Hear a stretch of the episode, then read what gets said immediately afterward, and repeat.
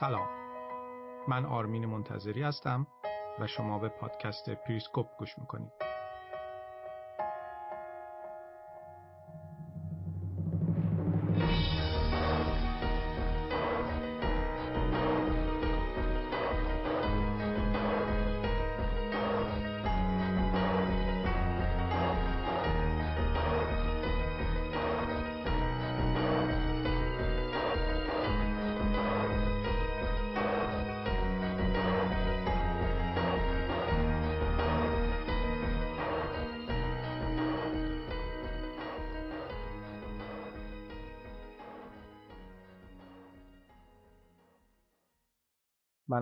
منتظری هستم و با 15 اُمین اپیزود پادکست پریسکوپ و 14 اُمین قسمت روایت ویلیام برنز از پشت پرده دستگاه سیاست خارجی آمریکا با شما هستم.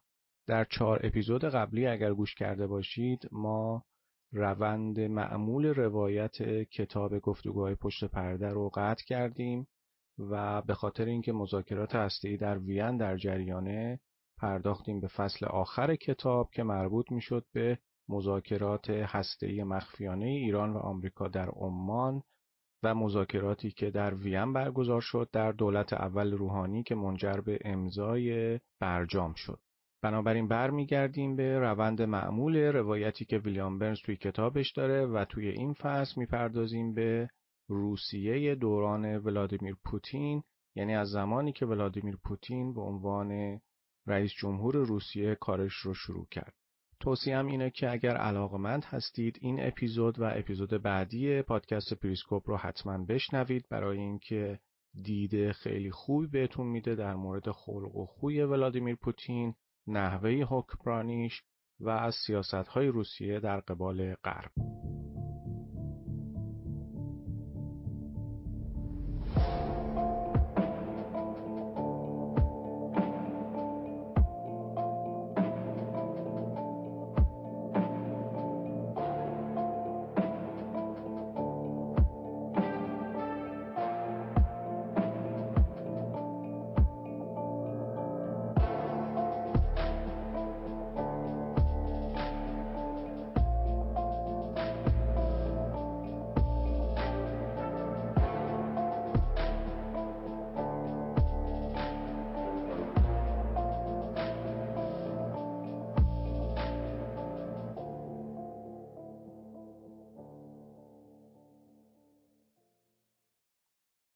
ولادیمیر پوتین همیشه عادت داشت توی دیدارهای دیپلماتیکش طرف مقابل رو بازی بده. این بار هم قصد داشت با هیئت دیپلماتیک آمریکا همین کارو بکنه. کاندولیزا رایس به همراه ویلیام برنز و چند نفر دیگه توی یه هتل نزدیک میدان سرخ نشسته بودن و منتظر بودن تا کاخ کرملین باشون تماس بگیره تا به دیدار پوتین برن. رایس که خیلی خوب پوتین رو میشناخت کمی نگران بود. البته فقط رایس نبود که نگران بود. باقی اعضای هیئت دیپلماتیک آمریکا هم مدام به ساعتشون نگاه می‌کردن.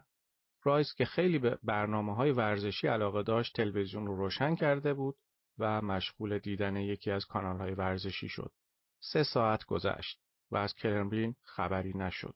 در نهایت بعد از سه ساعت از کاخ کرملین تماس گرفتن و گفتن که پوتین کاخ رو ترک کرده و به اقامتگاه خودش در بارویخا که اطراف مسکو بود رفته. رایس و همراهاش مجبور بودن مسیر چهل دقیقه ای از مسکو تا بارویخا رو طی کنن تا بتونن پوتین رو ببینن. بادیگاردهای رایس از این تغییر ناگهانی برنامه خیلی عصبانی شده بودن. اما خب چاره ای نبود. رایس شونه بالا انداخت و گفت بهتر حرکت کنیم. وقتی هیئت آمریکایی به مقصد رسید یکی از دستیارای پوتین اونا رو به یه سالن ناهارخوری خیلی مجلل راهنمایی کرد. توی اون سالن تقریبا همه اعضای شورای امنیت ملی روسیه دوره یه میز مستطیل شکل نشسته بودن و پوتین درست در مرکز میز روی صندلی خودش لم داده بود. پوتین که یه لبخند طعنه‌آمیز رو لبش داشت گفت از اونجایی که رایس علاقه زیادی به تاریخ روسیه داره با خودش فکر کرده شاید این مکان و این ترتیب جلسه براش جذاب باشه. اما در واقع پوتین قصد داشت قدرت نمایی کنه. پوتین می‌خواست به رایس بگه که در واقع به جلسه پولیتبورو یا همون دیوان اداری تزار جدید روسیه وارد شده. پوتین خیلی زیرکانه پیامشو رسونده بود و اون پیام هم این بود که روسیه یه بار دیگه به عرصه قدرت جهانی برگشته. پوتین با رایس احوال پرسی کرد و توضیح داد که مراسم نهار به مناسبت تولد ایگور ایوانوف دبیر شورای امنیت روسیه و دیمیتری مدودوف معاون نخست وزیر برگزار شده. غذا خیلی خوشمزه بود و مرتب ودکای روسی سرو می‌شد. البته ایوانوف هم از ذخیره شراب گرجستانی خودش کمی آورده بود. هرچند روسیه یه سری از کالاهای تولید گرجستان رو تحریم کرده بود اما ظاهرا ایوانوف که مادرش هنوز توی تفلیس زندگی می‌کرد موفق شده بود واسه شرابش از پوتین معافیت بگیره. رایس که درست روبروی پوتین نشسته بود سعی می‌کرد رفتار قدرتمندانه ای داشته باشه. پوتین بحث رو با کنایه درباره موضوعاتی مثل جنگ عراق، زندان گوانتانامو و یه سری موضوع دیگه که برای رایس خوشایند نبود شروع کرد. یه جای گفتگو هم سرگئی ایوانوف وزیر دفاع روسیه نظرات تند و تیزی درباره اوکراین مطرح کرد. اون موقع اوکراین دیگه از تب مربوط به انقلاب نارنجی گذشته بود. ایوانوف به اوکراین اشاره کرد و با طعنه به حمایت آمریکا از انقلاب نارنجی اوکراین گفت به نظرتون حالا اوضاع توی کشوری که مظهر دموکراسی مد نظر شماست چطوره؟ بعد از شام پوتین رایس رو به اتاق نشیمن دعوت کرد. سرگئی لاوروف وزیر امور خارجه روسیه و ویلیام برنز هم به اونها ملحق شدند. همه روی مبلهایی که جلوی شومینه بود نشستند. خیلی زود صحبت شروع شد. رایس از نگرانی های آمریکا درباره مذاکرات برای عضویت روسیه توی سازمان تجارت جهانی گفت. وقتی رایس موضوع گرجستان رو پیش کشید، خلق و خوی پوتین خیلی سریع عوض شد. رایس به پوتین گفت بهتره با میخائیل ساکاشویلی رئیس جمهور گرجستان وارد تنش نشه و موضوع جمهوری های اوستیا و آبخازیا رو فراموش کنه. اینجا یهو پوتین از جلوی شومینه بلند شد و رو به رایس انگشت اشارش رو تکون داد و با عصبانیت گفت اگر ساکاشویلی توی اوستیا به خشونت متوسل بشه کما اینکه همچین قصدی رو داره مطمئنا اشتباه بزرگی می‌کنه اگر این کارو بکنه مردم بهای این اشتباه رو می‌پردازن پوتین گفت اگر ساکاشویلی جنگ می‌خواد می‌تونه مطمئن باشه که بهش می‌رسه کار که به اینجا رسید رایس هم از جاش بلند شد و درست روبروی پوتین ایستاد از اونجایی که رایس کفش پاشنه بلند پوشیده بود قد بلندتر از پوتین به نظر می رسید. رایس یه بار دیگه توضیح داد که اگر گرجستان گرفتار جنگ با روسیه بشه روابط روسیه و آمریکا به خطر میافته. پوتین که مجبور بود از پایین به رایس نگاه کنه یه ذره رفتارش بهتر شد و گفت ساکاشویلی مترسک دست آمریکاست بنابراین قبل از اینکه مشکلی ایجاد بشه باید نخای این مترسک رو بکشید.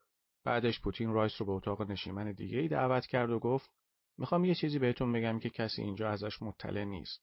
اگر گرجستان توی اوستیا خونریزی راه بندازه چاره ندارم جز اینکه اوستیا و آبخازیا رو به عنوان کشور مستقل به رسمیت بشناسم و علیه گرجستان به زور متوسل بشم. فضای گفتگو به تدریج آرومتر شد و رایس و پوتین سر جای خودشون نشستن.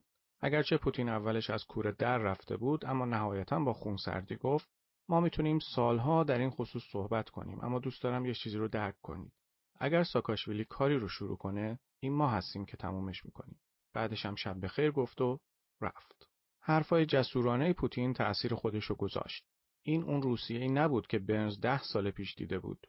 اون موقع روسیه سینهخیز در حال عقب نشینی استراتژیک بود. اما حالا پوتین که به لطف قیمت بالای نفت و بهبود وضعیت اقتصادی مردمش در موضع قدرت قرار گرفته بود، فکر می‌کرد آمریکا از ضعف روسیه توی یه موقعیت تاریخی سوء استفاده کرده و می‌خواد کمر روسیه رو بشکونه و حالا پوتین مصمم بود به آمریکا بفهمونه که قصد داره قدرت روسیه رو یه بار دیگه احیا کنه و آمریکا هم بهتره با این واقعیت کنار بیاد.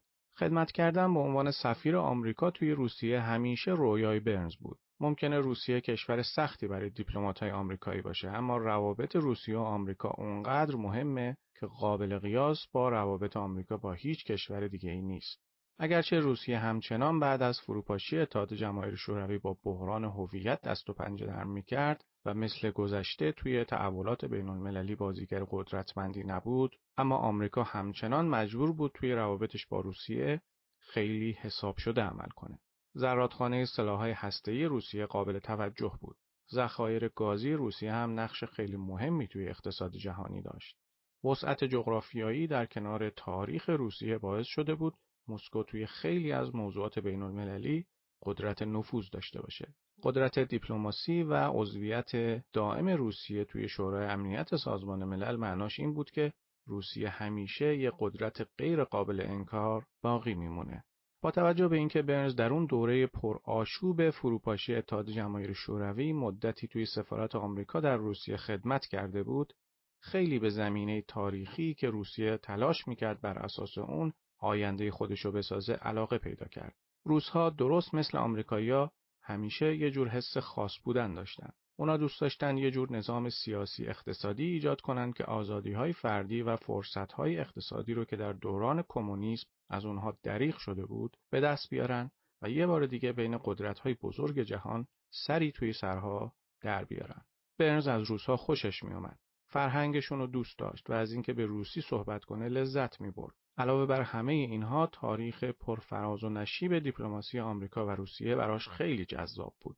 پا جای پای افرادی مثل جورج کنان، بوهلن و سفرهای دیگه آمریکا توی روسیه گذاشتن برای برنز چالش بزرگ و هیجان انگیزی بود. البته تقریبا نزدیک بود این اتفاق نیفته. تقریبا اواخر دوران کاری برنز به عنوان دستیار وزیر خارجه توی تحولات خاور نزدیک یه روز کالین پاول از برنز پرسید چه برنامه‌ای برای آیندش داره؟ برنز هم گفت دوست داره برگرده مسکو. پاول گفت سعی می‌کنه به عنوان سفیر به مسکو اعزامش کنه. پاول و ریچارد آرمیتاژ اسم برنز رو به عنوان دیپلمات آماده اعزام به خارج از کشور به کاخ سفید دادن.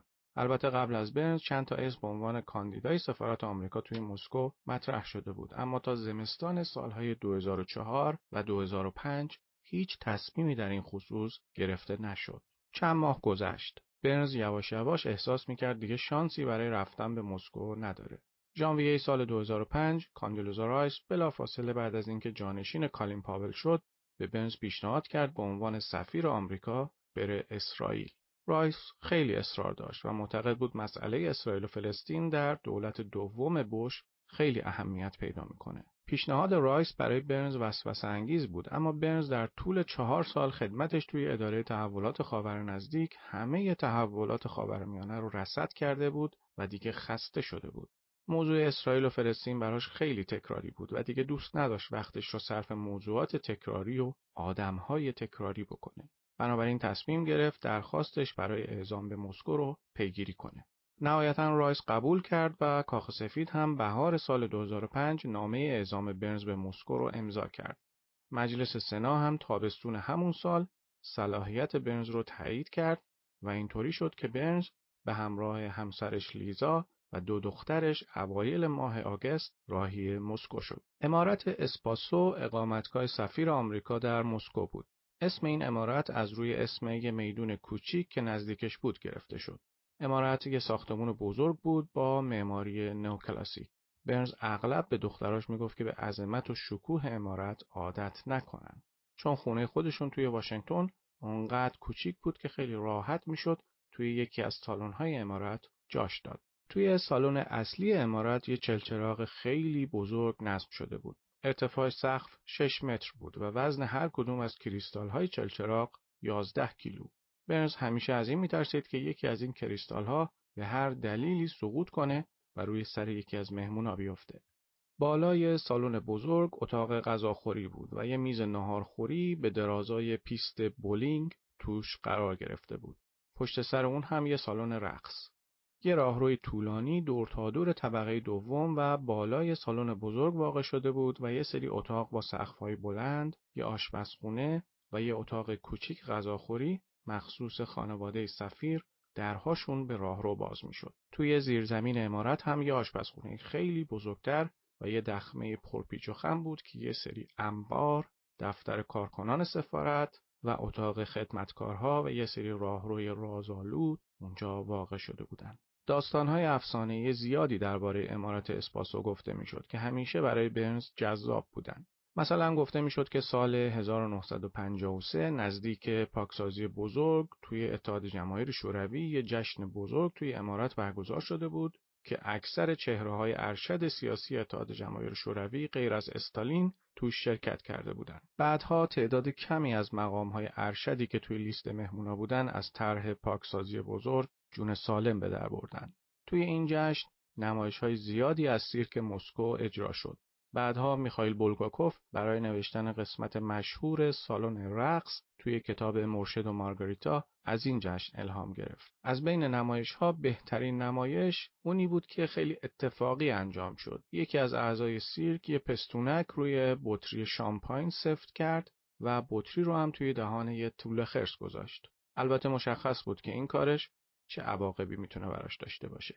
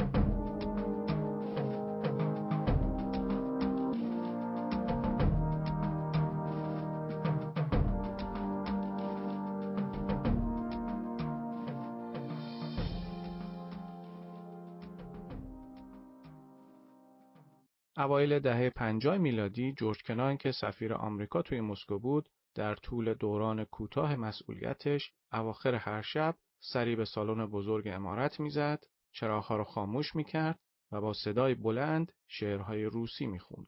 کنان معتقد بود این کارش مأمورین شنود سرویس های اطلاعاتی روسیه رو که هر صدایی رو توی اسپاسو ضبط می‌کردن گیج می‌کنه. وقتی برنز به روسیه رفت شنود اطلاعاتی همچنان ادامه داشت. برنز و همسرش به این نتیجه رسیده بودند که تنها راه برای اینکه صحبت‌های خصوصی خودشون رو داشته باشن اینه که توی باغ امارت قدم بزنن و در حال قدم زدن صحبت کنن. یه راه دیگه هم این بود که صدای رادیو رو اونقدر زیاد کنن تا صدای خودشون شنود نشه. ساختمان سفارت آمریکا توی روسیه تغییر کرده بود. اون ساختمان قدیمی به حال خودش رها شده بود. البته طبقات بالای ساختمان قدیمی اونقدر امن بود که بتونن اسناد طبقه بندی شده رو توش نگه دارن. تعداد کارکنان سفارت در مقایسه با سفارتخانه‌های آمریکا توی کشورهای دیگه خیلی زیاد بود. سفارت آمریکا توی روسیه 1800 کارمند داشت که 450 نفرشون آمریکایی بودن. این افراد توی دفاتر مختلف سفارتخانه توی مسکو و کنسولگری های آمریکا در سن پترزبورگ، یکاترینبورگ و ولادیوستوک مشغول به کار بودند. حالا دیگه برنز یه تیم حرفه‌ای و استثنایی توی سفارت داشت و از هیاهوهای واشنگتن هم دور بود. بنابراین خودش رو وقف کار جدیدش کرد. اما پیشرفت توی کار خیلی سخت به دست می اومد. سیاست روزها در خصوص اکثر موضوعات سختگیرانه تر شده بود. واشنگتن هم درگیر دردسرهای خاورمیانه بود و مسکو هم تمام انرژی خودش رو صرف حل مشکلاتش می‌کرد و به نظر می رسید موفق شده راههایی هم برای حل اونها پیدا کنه. سال 1996 بعد از اینکه برنز از اولین سفرش به روسیه برگشت نگران خیزش دوباره روسیه بود و معتقد بود ممکنه این بار آمریکا با کشوری جسور، تندخو، زخم خورده و ناامن روبرو بشه. فکرش رو هم نمی‌کرد که این نگرانی اینقدر زود به واقعیت تبدیل شده باشه. هیچ وقت فکرش رو هم نمی‌کرد که ظرف ده سال ولادیمیر پوتین به عنوان تجسم واضح همه صفاتی که عنوان شد توی روسیه به قدرت برسه. رئیس جمهوری جسور، تندخو و زخم خورده. هیچ چیزی روی روالش نبود.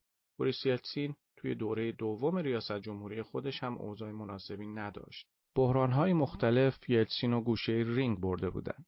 اواخر دوره دوم ریاست جمهوری وضعیت سلامتی یلتسین وخیم شد. یلتسین که نگران امنیت خانوادش بود تصمیم گرفت یه جانشین برای خودش معرفی کنه. جانشین یلتسین مردی بود که در طول چند سال از گمنامی کامل به شهرت رسیده بود و مراتب ترقی رو یکی بعد از دیگری طی کرده بود. پوتین اول شهردار سن پترزبورگ شد. بعد به کرملین رفت و به عنوان یکی از مقامات ارشد دولتی مشغول به کار شد. بعدش هم به ریاست سازمان اطلاعات و امنیت روسیه منصوب شد و در نهایت هم روی صندلی نخست وزیری نشست. پوتین توی سازمان جاسوسی KGB دوران چندان موفقی نداشت اما یکی از حامیاش که روابط خوبی توی سن پترزبورگ داشت پوتین رو از نردبان ترقی بالا کشید. نهایتا پوتین موفق شد اعتماد یلسین رو جلب کنه. پوتین از خیلی جهات یه چهره ضد یلتسین به نظر می اومد. پوتین به عنوان کسی که یه نسل جوانتر از یلتسین بود، خیلی باهوش، رقابت طلب، سخت کوش و جدی بود. پوتین بود که چشمانداز روشنتری پیش چشم مردم روسیه گذاشت. مردمی که دیگه از آشوب و بینظمی دوران یلتسین خسته شده بودند. برجسته ترین ویژگی پوتین تمایل شدیدش به کنترل کردن اطرافیانش بود. پوتین به همه افرادی که اطرافش بودند از چهرهای سیاسی روسیه گرفته تا رهبران خارجی بیاعتماد بود. این ویژگی پوتین تا حدودی به آموزش های امنیتی اطلاعاتی برمیگشت که توی سرویس جاسوسی روسیه گذرانده بود. دوران کودکی و نحوه تربیتش توی لنینگراد بعد از جنگ هم توی ریشه دار شدن این ویژگی بی تأثیر نبود. پوتین تنها فرزند خانواده بود که تونسته بود از های جنگ جهانی دوم جون سالم به در ببره. پدرش توی جریان دفاع از لنینگراد به شدت مجروح شد و مادرش هم وقت محاصره لنینگراد به خاطر سوء تغذیه تا پای مرگ رفت. پوتین همیشه این جمله را تکرار می‌کرد که ضعیف همیشه شکست می‌خوره. این جمله نشون میده که نگرش پوتین به دنیای اطرافش چطوریه. شاید هم به همین خاطر بود که پوتین جودو و دفاع شخصی یاد گرفت و اتفاقا توی این دوتا رشته به درجه استادی هم رسید.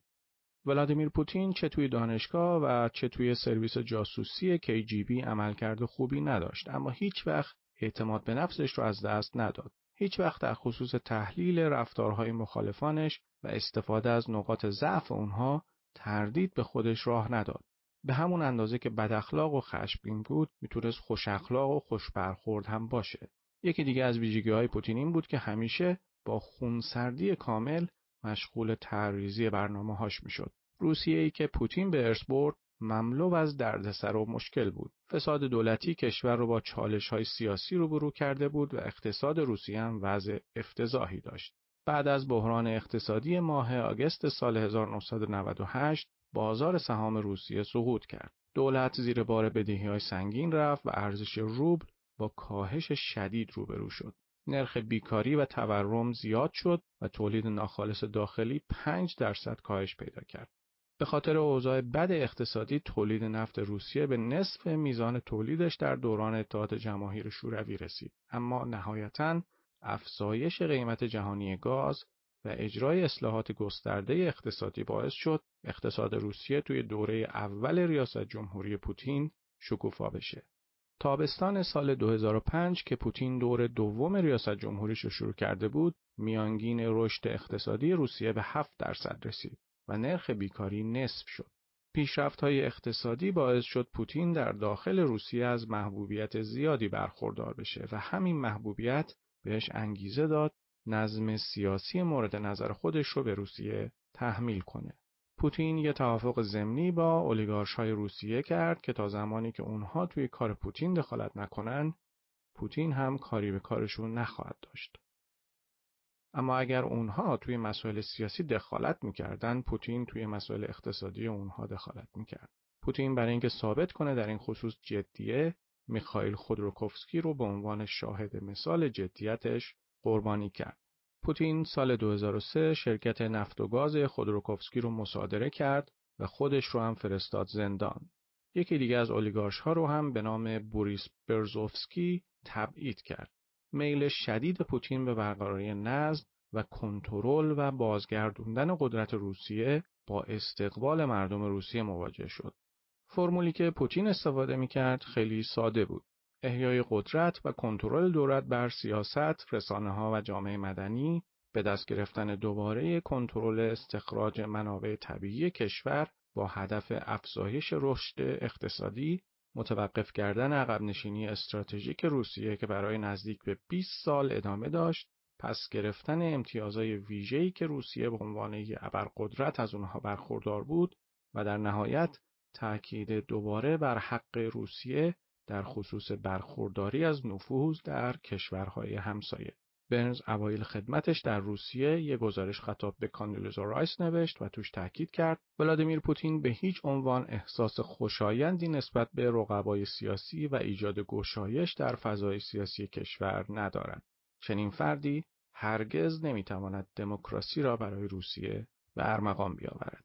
دیدگاه پوتین درباره روابط روسیه و آمریکا پر از شک و سوء بود اما همون ابتدای کار مجبور شد مزه شراکت با آمریکا را برای حفظ منافع روسیه هم که شده بچشه. پوتین اولین رهبر خارجی بود که بعد از حملات 11 سپتامبر با بوش تماس گرفت. احتمالا با خودش فکر می‌کرد می‌تونه از این فرصت استفاده کنه و روسیه رو به عنوان شریک آمریکا توی مبارزه جهانی با تروریسم مطرح کنه. پوتین فکر می‌کرد مشارکت توی جنگ جهانی علیه تروریسم در مقایسه با نظم نوین جهانی که سیاست ثابت آمریکا بعد از پایان جنگ سرد بود چارچوب مناسبتری برای مانورهای سیاسی روسیه محسوب میشه. شرایط زمینی که پوتین برای این مشارکت توی ذهنش داشت این بود که روسیه توی یه سری جبهه‌های مجزا کنار آمریکا علیه تروریسم قرار می‌گیره و از جنگ آمریکا با القاعده و طالبان حمایت می‌کنه در عوض واشنگتن هم باید از تاکتیک های خشن روسیه توی جنگش با شورشی های چچن حمایت کنه. علاوه بر این پوتین انتظار داشت آمریکا چشمش رو روی گسترش نفوذ روسیه توی کشورهای تازه استقلال یافته ببنده برنامه های گسترش ناتو به حوزه کشورهای بالتیک رو متوقف کنه و دخالت توی مسائل داخلی روسیه رو تموم کنه. پوتین خیلی زود دست به کار شد و سعی کرد نشون بده برای اجرای تعهدات خودش جدیه. اولین قدمش هم این بود که علیرغم همه شبهات سرویس های امنیتی روسیه و ارتش پوتین مسیر دسترسی آمریکا به افغانستان رو از طریق کشورهای آسیای مرکزی باز کرد. البته پوتین خیلی زود متوجه شد که این نوع از تحولات توی روابط سیاسی هیچ وقت مد نظر آمریکا نبوده. ظاهرا پوتین اصلا توی فهم سیاست و منافع آمریکا دچار اشتباه شده بود. واشنگتن هیچ تمایلی به مشارکت روسیه توی جنگ با القاعده نداشت. وانگهی آمریکا اساسا مجبور نبود رضایت پوتین رو در خصوص موضوعی که کاملا در راستای منافع روسیه است جلب کنه. موضوع دیگه کیفیت روابط آمریکا با اروپا بود. واشنگتن تمایلی نداشت ها و همکاری‌های جانبش با اروپا رو صرفاً به خاطر جلب نظر روسیه کنار بذاره. پوتین حتی توی خانش رفتار آمریکا هم اشتباه می‌کرد. پوتین فکر می‌کرد آمریکا برای سرنگونیش توطعه می‌کنه و اساسا به این نکته توجه نداشت که اون موقع آمریکا درگیر حملات 11 سپتامبر و برنامه ریزی برای پاسخ به این حملات بود و اساسا هیچ توجهی به محاسباتی که توی ذهن پوتین میگذشت نداشت. در واقع اون موقع آمریکا اصلا توجهی به روسیه نمی‌کرد. البته در نهایت پوتین کاری کرد که توجه آمریکا بهش جلب شد. سال 2004 شورشی های چچنی تعدادی دانش آموز و کادر مدرسه رو توی یه مدرسه در بوسلان گروگان گرفتن.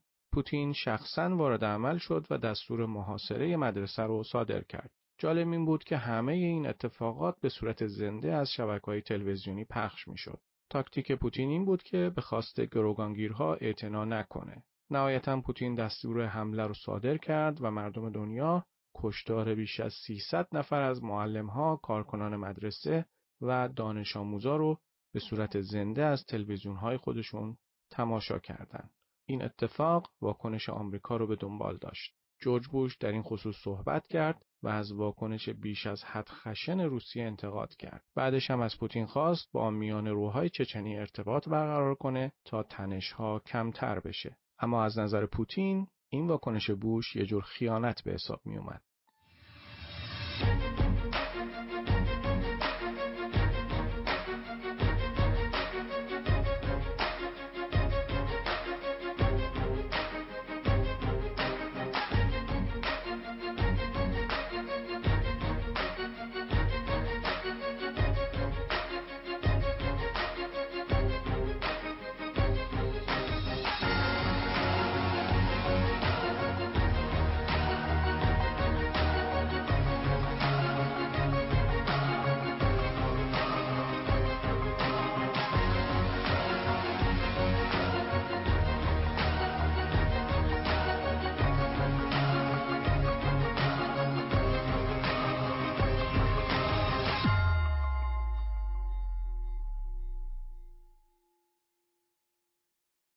انقلاب گل سرخ توی گرجستان و بعد از اون هم انقلاب نارنجی توی اوکراین که همون سال اتفاق افتاد پوتین رو به این نتیجه رسونده بود که آمریکا نه تنها به دنبال کاهش میزان نفوذ روسیه توی منطقه قفقاز و بالتیکه بلکه حتی ممکنه یه انقلاب رنگی رو توی روسیه هم به راه بندازه.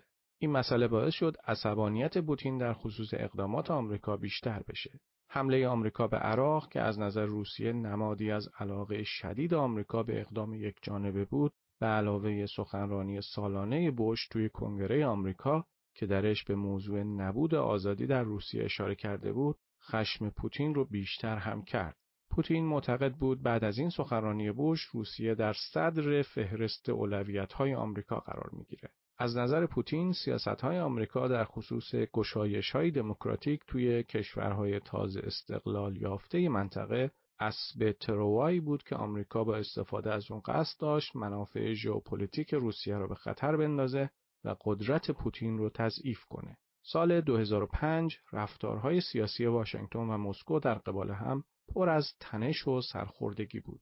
از نظر آمریکا روسیه کشوری بود که هیچ علاقه ای به ارزش‌های دموکراتیک نداشت و در کوتاه مدت هیچ تمایلی برای ملحق شدن به کلوپ بین المللی به رهبری آمریکا نشون نمی‌داد. علاوه بر این واشنگتن معتقد بود روسیه به هیچ عنوان شریک مطمئنی برای آمریکا توی مبارزه با تروریسم نیست. پوتین هم پیشاپیش مسیر به مراتب خصومت آمیزتری رو در پیش گرفته بود. پوتین معتقد بود پیوستن به نظم جهانی به رهبری آمریکا باعث میشه روسیه از منافع مشروعش محروم بشه و تنها راه برای گسترش و حفظ دامنه نفوذ روسیه تن ندادن به قواعد نظم جهانی مد نظر آمریکاست. محبوبیت زیاد داخلی و حمایت گسترده افکار عمومی پوتین رو متقاعد کرده بود دست قدرتمندی در بازی های بین المللی داره.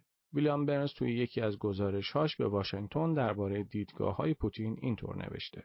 پوتین معتقد است در جهانی که تعدد مراکز قدرت در آن وجود دارد فضای مناسبی برای مانور روسیه ایجاد شده است. از دیدگاه پوتین آمریکا در عراق با مشکلات عدید مواجه است. چین و هند هم صرفاً در مسیر رشد قرار دارند و تهدیدی از جانب آنها متوجه روسیه نمی شود. در اروپا هم کشورهای اروپایی با مشکلات داخلی خود دست و پنجه نرم می کنند. بنابراین فرصت برای نقش آفرینی روسیه کاملا مهیاست. پوتین و چهره های برجسته سیاسی در کرملین معتقدند سالهایی که قدرت دیپلماسی روسیه محدود شده بود گذشته است و حالا زمان آن فرا رسیده که مسکو یک دیپلماسی متمایز و قاطعانه را در پیش بگیرد. چالش دیپلماتیک با روسیه در راه بود و خطراتش خیلی بزرگ.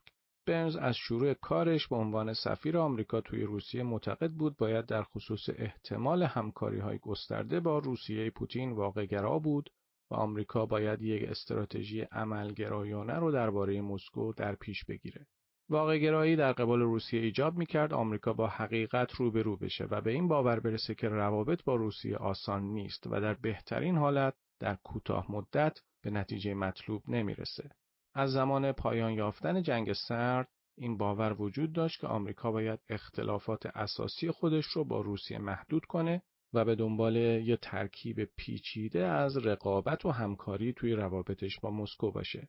در واقع آمریکا باید از فضای فکری توهم‌آلود خارج می‌شد. عملگرایی هم ایجاب می‌کرد آمریکا دور منافع حیاتیش خط قرمزی بکشه و در خصوص موضوعات دیگه با احتیاط تمام رو در روی روسیه بیسته و مشکلات اجتناب ناپذیرش با روسیه رو با خونسردی مدیریت کنه. اگر هم روسیه در خصوص موضوعی با آمریکا موضع مشترک داشت، آمریکا باید سعی می‌کرد از فرصت احتمالی توافق بهترین استفاده رو بکنه.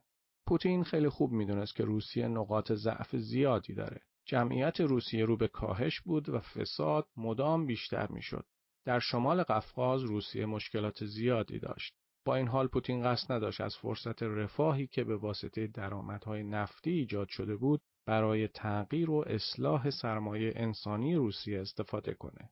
پوتین معتقد بود این کار نظم سیاسی روسیه رو مختل می‌کنه. ویلیام برنز نگاه خوشبینانه نسبت به تغییر چشمانداز کلی روابط آمریکا و روسیه نداشت. بنابراین توی یکی از گزارشاش به واشنگتن نوشت بعید از طی سالهای آینده بازبینی اساسی در اولویت های مد نظر پوتین و جانشین احتمالیش صورت پذیرد. برخی ممکن است بگویند این حرف به معنای شکست پارادایمی برای آمریکاست. ممکن است این بحث مطرح شود که شراکتی که سالها در روابط روسیه و آمریکا ریشه دوانده بود از دست رفته است. واقعیت این است که ریشه های شراکت استراتژیک میان روسیه و آمریکا همواره کم عمق بوده است. این شراکت چه در دوران پس از جنگ سرد و چه در دوران پس از حملات 11 سپتامبر بسیار ضعیف بوده است.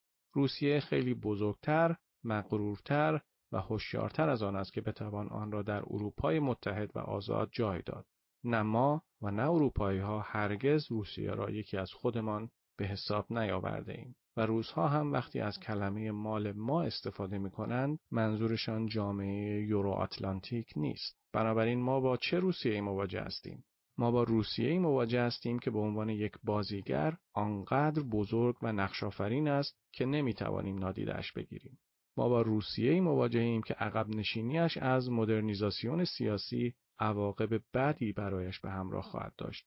روسیه ای که دایه رهبری دارد و به هیچ عنوان نگران تخریب چهرهش در عرصه بین المللی نبوده و حتی حاضر نیست در خصوص رفتارش به کسی توضیح دهد. روسیه که در خصوص منافع و همسایگانش با قاطعیت عمل می کند و قصد دارد سیاست خارجی متمایزی را به عنوان یک ابرقدرت در پیش بگیرد و همه اینها می تواند در آینده برای ما مشکل آفرین باشد.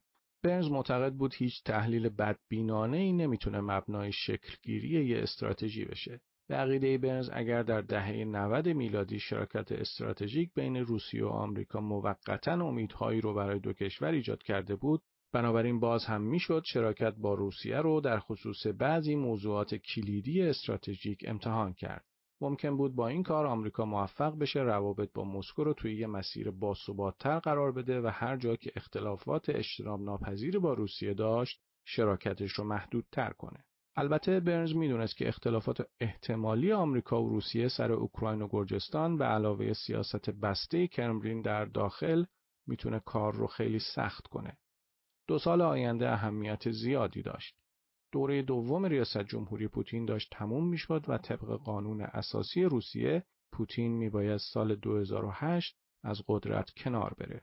هرچقدر این تاریخ نزدیکتر می‌شد توجه چهرههای سیاسی روسیه به موضوع جانشینی پوتین هم بیشتر می‌شد. آمریکا هم سعی می‌کرد قبل از کنارگیری پوتین از قدرت روابطش با روسیه رو به یک سرانجام تقریبا با ثباتی برسونه.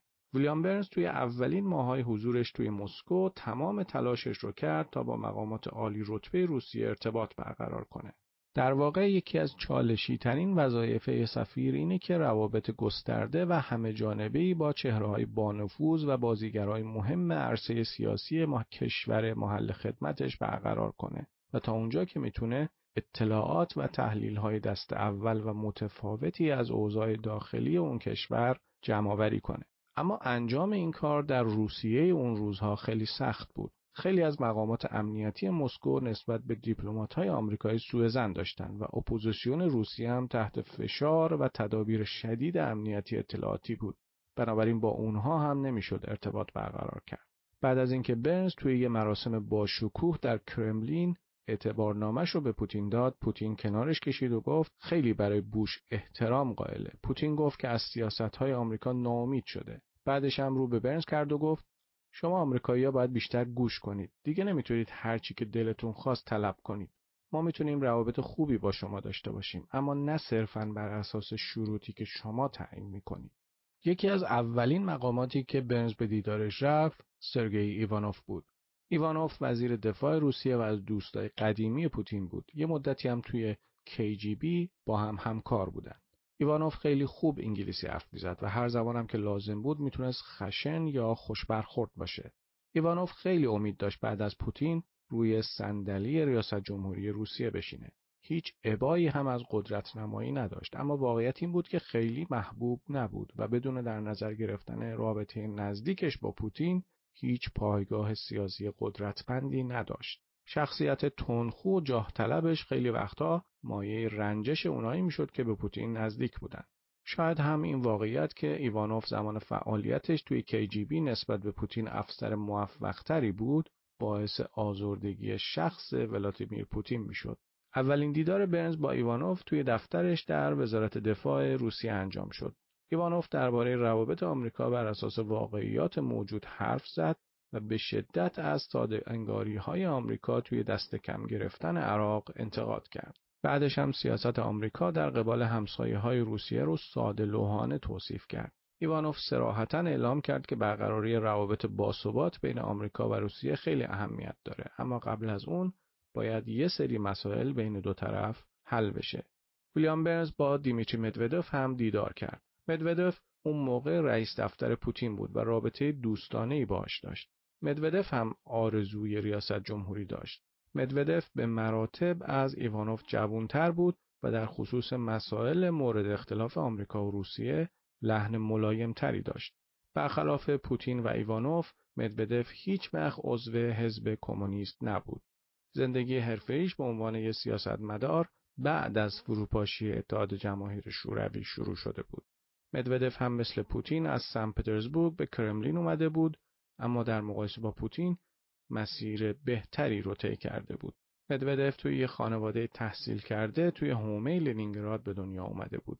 پدر و مادرش تونسته بودن از پاکسازی بزرگ دوران استالین جون سالم در ببرن. مدودف خیلی خاضعانه و فروتنانه و درست مثل یه وکیل رفتار می‌کرد. اگرچه خیلی به پوتین وفادار بود اما نقطه نظرات و اهداف مختص به خودش رو داشت. ویلیام برنز بعد از اولین دیدارش با مدودف توی یکی از گزارشاش نوشت اگر مدودف نقش برجسته‌ای در کرملین داشت تا به حال از عرصه سیاسی حذف شده بود. اینکه مدودف تا کنون از رقابت‌های سیاسی در کرملین جان سالم به در برده به این دلیل بوده است که در بخشی به کار مشغول است که کسی چندان توجهی به آن ندارد.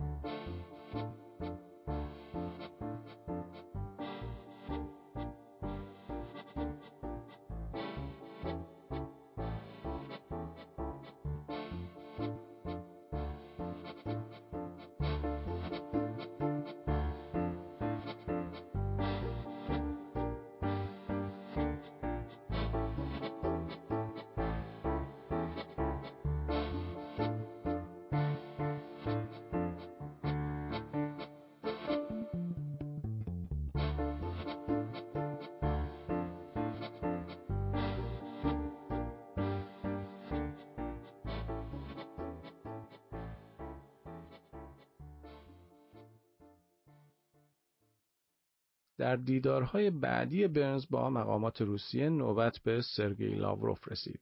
لاوروف وزیر خارجه روسیه بعد از اولین دیدارش با ویلیام برنز برای صرف نهار دو نفره با برنز به امارت اسپاسو رفت. لاوروف یه دیپلمات برجسته در کلاس جهانی محسوب می‌شد و خیلی به جزئیات توجه می‌کرد و ذهن خیلی خلاق و مبتکری داشت. معمولا خوش اخلاق بود اما اگر نظر بدی نسبت به کسی داشت و یا مجبور می‌شد از موضعی دفاع کنه که دفاع ازش غیر ممکن بود رفتار زننده و تندی از خودش نشون می‌داد. لاوروف بیشتر از ده سال نماینده روسیه توی سازمان ملل متحد بود و از اونجایی که استعداد طراحی داشت بیشتر وقت جلسات چند ساعته و طولانی مدت سازمان ملل رو با کشیدن کارتون و کاریکاتور تحمل می‌کرد. بین دیدارهایی که برنز با مقامات روسیه داشت ملاقات با ولادیسلاو سوروکوف از همه براش جالبتر بود. سوروکوف یکی از مشاورهای سیاسی کرملین بود. احتمالا تنها مقام رسمی کرملین بود که روی دیوار اتاقش یه عکس از توپاک شکور رپر آمریکایی نصب کرده بود. سوروکوف معمار ایده دموکراسی مستقل پوتین بود که زمانی خیلی مشهور شد. ایده سوروکوف خیلی ساده بود. بر اساس این ایده ابتدا باید روی شرط اول تمرکز کرد و بعدش رفت سراغ شرط دوم. بعدها بنزو سوروکوف توی یه پنل گفتگو در دانشگاه روابط بین الملل روسیه شرکت کردند. این پنل به مناسبت 125 مین سالگرد تولد فرانکلین روزولت برگزار شده بود و خیلی از دیپلمات‌ها و رؤسای شرکت‌های روسی توش شرکت کرده بودند. در حالی که گمان زنی ها درباره اقدام احتمالی پوتین بعد از تموم شدن دوره ریاست جمهوریش بیشتر و بیشتر می‌شد سوروکوف توی اون پنل با زیرکی خاصی به سابقه روزولت در باقی موندن در سمت ریاست جمهوری توی چهار دوره متوالی اشاره کرد. برنز هم در جواب سوروکوف گفت درس بزرگی که از روزولت میشه یاد گرفت ریاست جمهوری چهار دوره ایش نیست چون این کار روزولت به هیچ وجه خلاف قانون اساسی آمریکا نبود. درس بزرگ روزولت دستاورد تاریخیش توی ایجاد نهادهای اقتصادی و سیاسیه که نهایتا باعث شدن آمریکا به سلامت از دوران رکود بزرگ عبور کنه. بعدش هم همین نهادها بودن که باعث شدن آمریکا توی جنگ جهانی دوم پیروز بشه و در طول جنگ سرد هم شرایط خیلی خوبی داشته باشه. شخصیت رهبران خیلی اهمیت داره اما رهبران میان و میرن. اما این نهادهای دموکراتیک هستند که باقی میمونن. کاملا مشخص بود که سوروکوف از پاسخ برنز قانع نشده. یه جای دیگه وقتی که برنز درباره عواقب تنزل دموکراسی توی روسیه اونم نزدیکای برگزاری نشست گروه 8 توی سن پترزبورگ حرف زد و تاکید کرد که این مسئله برای روسیه و موفقیت نشست گروه 8 می‌تونه تبعات داشته باشه سوروکوف قیافش در هم شد برنز به سوروکوف گفت خواهی نخواهی برگزاری این نشست باعث میشه خبرنگارهای زیادی به روسیه سفر کنند و برای رسانه‌های غربی نشست گروه 8 اونقدری مهم نیست که مسائل داخلی روسیه مهمه. اما سوروکوف شونه بالا انداخت و مثل پوتین علنا گفت که افکار عمومی جهان هیچ اهمیتی برای روسیه نداره. ویلیام برنز حتی با مخالفای پوتین هم دیدار کرد. مثلا چند بار به دیدن گاری کاسپاروف قهرمان سابق شطرنج جهان رفت بوریس نمتسوف که یه بار کاندیدای انتخابات ریاست جمهوری شده بود و حالا منتقد پوتین همیشه در دسترس بود و برنز هر زمان که اراده می‌کرد می‌تونست به دیدنش بره. البته نمتسوف سال 2015 چند متری دیوارهای کاخ کرملین ترور شد. مسکو پر از شخصیت‌های تاریخی بزرگ بود. میخائیل گورباچف که از نظر بعضیا عامل اصلی سقوط امپراتوری شوروی بود، بعد از مرگ همسرش زندگی بی سر و صدایی داشت و تمام روزش رو توی دفتر بزرگش در مرکز مسکو میگذروند. گورباچف به شدت نگران زیاد شدن خوی خودکامگی پوتین بود. برنز با الکساندر سولژنیتسین هم ملاقات کرد. سولژنیتسین توی یه خونه ییلاقی خارج از مسکو که با یه دیوار نرده‌ای سبز رنگ محصور شده بود همچنان مشغول نوشتن بود. برنز بعد از ظهر یه روز پاییزی برای ملاقات با سولژنیتسین به خونش رفت. غروب بود و سولژنیتسین دو ساعت درباره زندگیش دوران سخت جنگ، حکومت کمونیستی و امیدی که به پوتین و روسیه داره حرف زد. پیرمرد نسبت به تجملگرایی که به واسطه درآمدهای مازاد نفتی توی روسیه رواج پیدا کرده بود، حس بدی داشت و معتقد بود بنیانهای روسیه باید بر اساس معنویت دوباره پیریزی بشن. سولجینتسین تلاش روسیه برای حفظ نفوذش توی کشورهای همسایه رو خیلی عادی می‌دونست و از این نفوذ با عنوان حمایت از برادران اوکراینی یاد می‌کرد. اگرچه بعد از تبعیدش از اتحاد جماهیر شوروی 20 سال توی ورمونت آمریکا زندگی کرده بود اما همچنان لیبرالیسم آمریکایی هیچ اثری روش نذاشته بود. برنز در مدت زمان سه سالی که سفیر آمریکا در روسیه بود پنجاه سفر به نقاط مختلف روسیه داشت. از کالینینگراد در غرب روسیه تا ولادیوستوک در شرق و از شمال قطبی روسیه تا سوچی در حاشیه دریای سیاه. برنز و همسرش یه بار هم سوار قطار طولانی ترین خط آهن جهان شدن و مسافت 9280 کیلومتری رو طی کردند. سفر از طریق این مسیر که به خط آهن ترانسیبری معروفه بهترین راه برای درک وسعت سرزمینی روسیه بود. دو روز رو هم به چاکوتکا که کنار تنگه مرزی روسیه و آلاسکا واقع شده بود سفر کردند. اونجا مهمون رومن آبراموویچ بودند. آبراموویچ اون موقع فرماندار چاکوتکا بود و یکی از ثروتمندترین چهره های روسیه به حساب می اومد.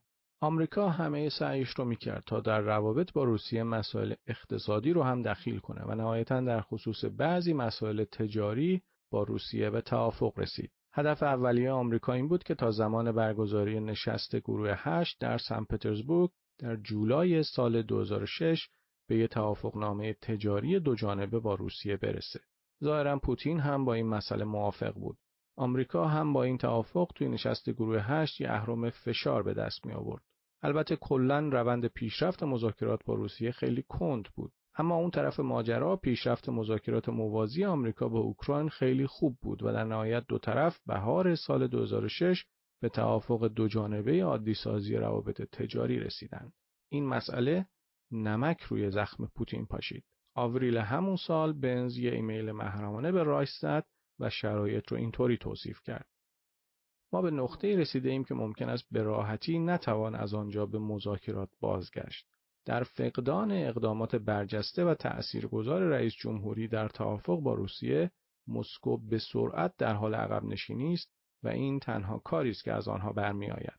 ممکن است آنها خود را در باطلاق خشم و عصبانیت غرق کنند.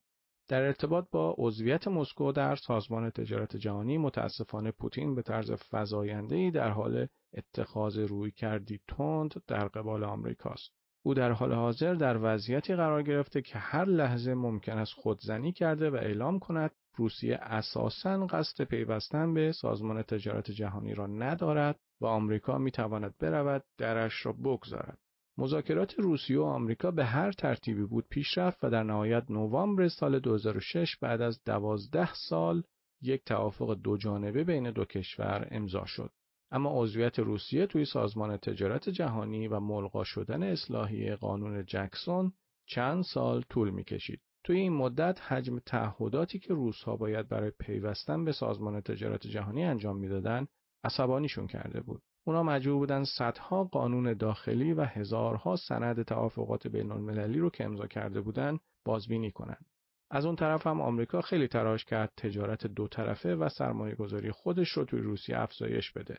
ویلیام برنز وقت زیادی رو برای مذاکره با نماینده های شرکت های تجاری آمریکا از کمپانی های بزرگ بخش انرژی گرفته تا مؤسسات مالی کوچیک گذرون تا بتونه راهی برای نفوذ به بازار پیچیده و سخت روسیه باز کنه.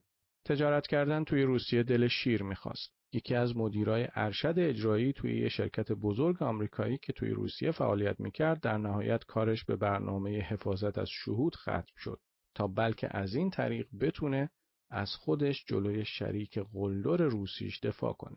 اما به رغم همه خطرهایی که وجود داشت سود تجارت توی روسیه خیلی خوب بود و یه سری بازار هم برای شرکت های آمریکایی کاملا آماده بود. برنز هم به عنوان کسی که همیشه حاضره با هر کسی که می‌تونست لابی می‌کرد تا راه رو برای شرکت های آمریکایی باز کنه. برنز بارها با مقامات ارشد کرملین، فرماندارای منطقه و مدیرای محلی صحبت کرد تا این هدف محقق بشه.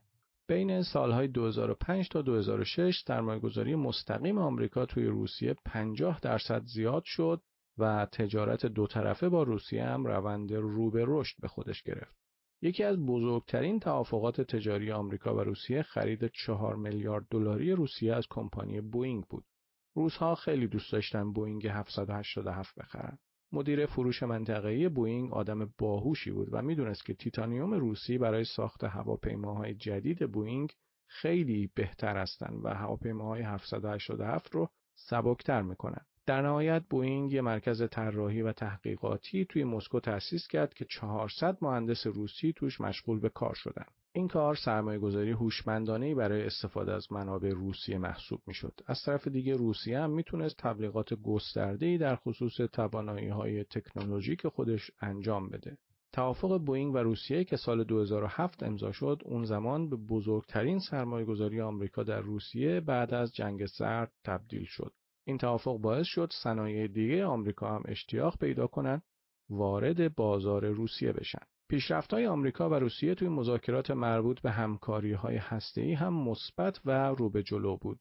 پوتین و بوش روی یه طرح پیشنهادی توافق کردند که طبق اون انرژی هسته‌ای به عنوان جایگزینی برای سوختهای فسیلی مورد استفاده قرار می گرفت. علاوه بر این اونها روی کاهش خطر اشاعه سلاح‌های هسته‌ای هم توافق کردند. پوتین و بوش توافق کردند یه مرکز غنیسازی مشترک تأسیس کنند تا نیازهای کشورهای دیگه به غنیسازی و بازفراوری سوخت هسته‌ای رو مرتفع کنند.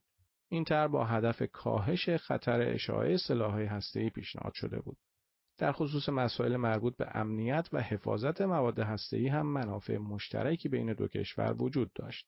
پوتین معتقد بود میشه نگاه گسترده تری داشت و از همکاری های روسیه و آمریکا برای حفاظت از مواد هسته‌ای کشورهای دیگه هم استفاده کرد. در این مورد به خصوص آمریکا هم با روسیه موافق بود. مثلا بعد از مذاکرات آمریکا با قذافی، لیبی همه مواد غنیسازی شدهش رو تحویل داد و آمریکا از روسیه خواست محافظت از این مواد رو به عهده بگیره. نکته جالب و البته رضایت بخش برای آمریکا این بود که کانتینرهای پر از اورانیوم غنی شده لیبی که آمریکا برای خارج کردنشون از این کشور سالها تلاش کرده بود حالا قرار بود توی تأسیساتی خارج از مسکو نگهداری بشن.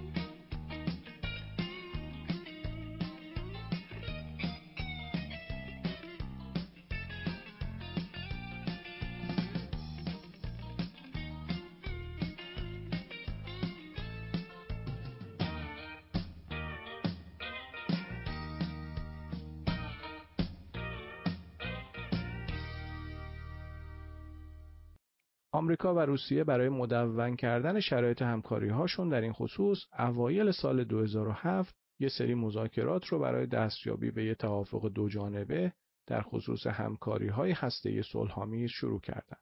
پیشرفت در زمینه همکاری هسته صلحآمیز باعث شد طرفین بتونن در زمینه عدم اشاعه هم همکاری های خوبی با هم داشته باشند. این موضوع به خصوص وقتی پای ایران و کره شمالی به میون میومد خیلی اهمیت پیدا می‌کرد. بر اساس همین همکاری ها بود که روسیه اوایل سال 2006 به دو تا قطعنامه شورای امنیت علیه ایران و کره شمالی رأی مثبت داد. دیدارها و مذاکرات بین روسیه و آمریکا در سطح سران همچنان ادامه داشت.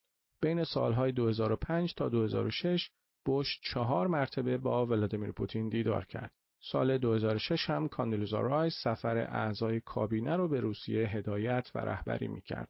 استیو هادلی مشاور امنیت ملی بوش هم که جانشین رایس شده بود سفرهایی به مسکو انجام داد. توجه به موضوع روسیه در عالیترین سطح سیاسی کمک زیادی به پیشرفت کار کرد. اما در نهایت همه این پیشرفتها باز هم نتونستن روابط دو کشور رو از بحرانهایی که پیش رو بودن محافظت کنند. علیرغم همه تلاش ها روابط آمریکا و روسیه توی سال 2006 در مقایسه با 18 ماه پیش که برنز به مسکو اعزام شده بود در مسیر باثباتتری قرار نداشت و حتی توی بعضی حوزه ها تنش آلود هم بود. برای همین صبر و شکیبایی چهره های عملگرایی مثل بوش، کاندولیزا رایس و رابرت گیتس که اواخر سال 2006 جانشین دانالد رامسفلد شده بود داشت تموم می‌شد. نئوکان‌ها هم فرصت رو برای در پیش گرفتن رویکرد سختگیرانه تر در قبال روسیه مهیا می‌دیدند.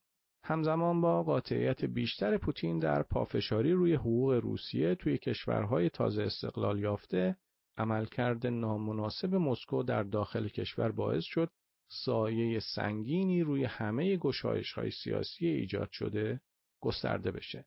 همونطور که مشاجره سال 2006 رایس و پوتین کنار شومینه نشون داده بود، صبر پوتین در قبال گرجستان و رئیس جمهورش لبریز شده بود.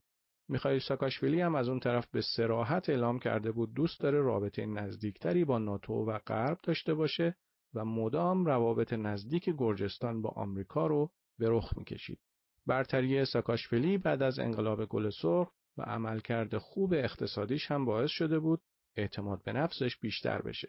اگرچه ساکاشویلی علنا اعلام می‌کرد روابط سازنده با روسیه براش اهمیت داره اما بی احتیاطیش توی تحریک خرس روسی برای مقامات کرملین غیرقابل تحمل بود. سیاست روسیه در قبال کشورهای کوچک و فقیری مثل گرجستان بر اساس یه سری انتظارات طراحی شده بود. اگر این انتظارات از طرف این کشورها به صورت داوطلبانه برآورده نمی‌شد، روسیه آماده بود برای حفظ منافعش از میزان مشخصی از زور استفاده کنه.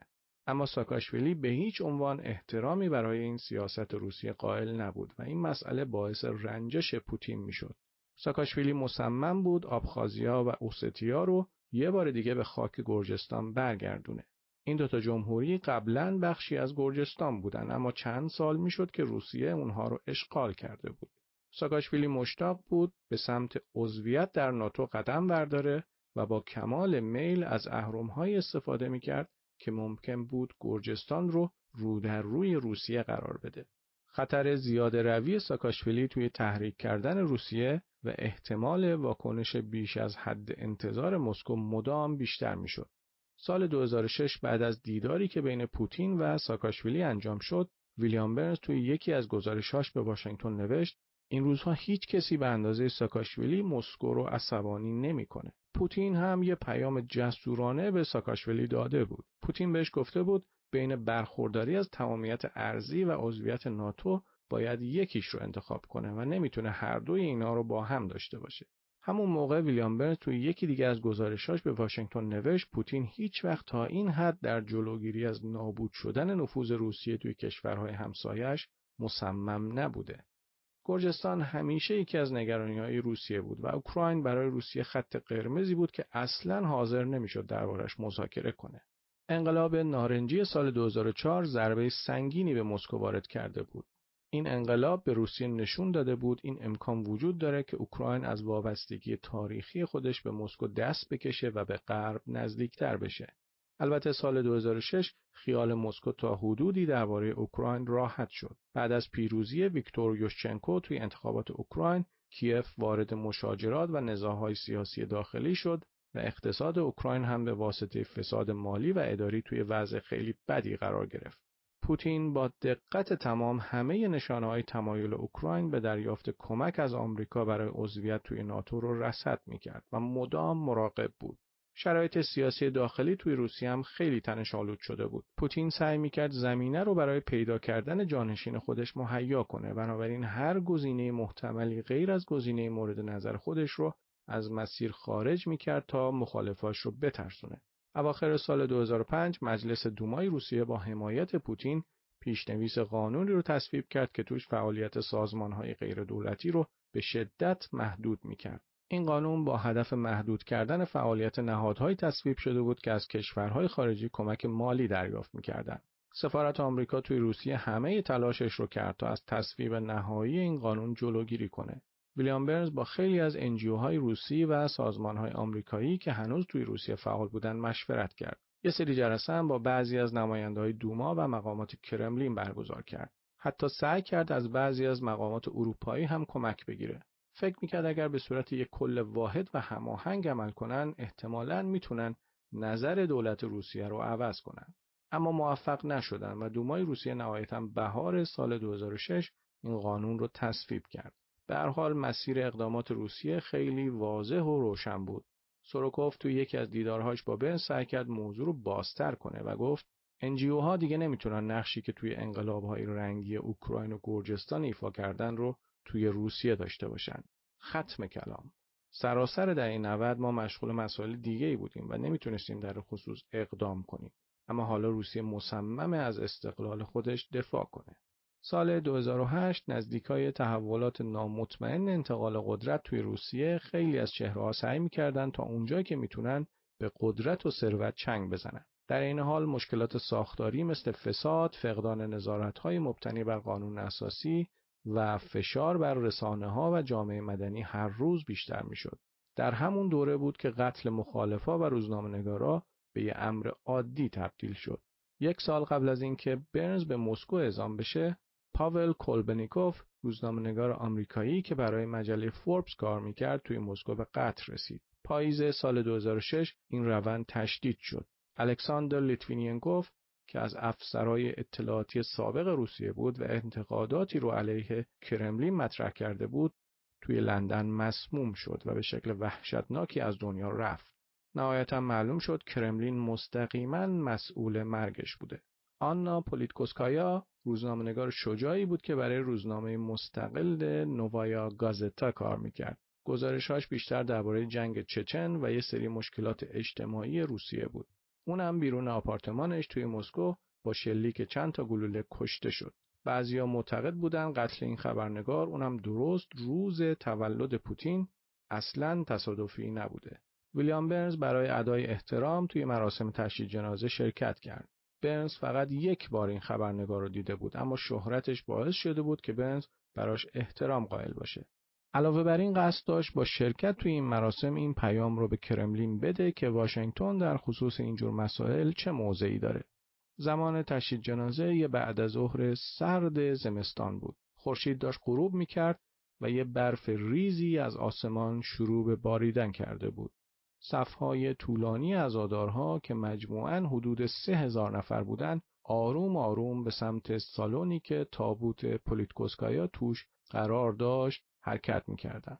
از برنز خواسته شد چند کلمه توی مراسم سخنرانی کنه.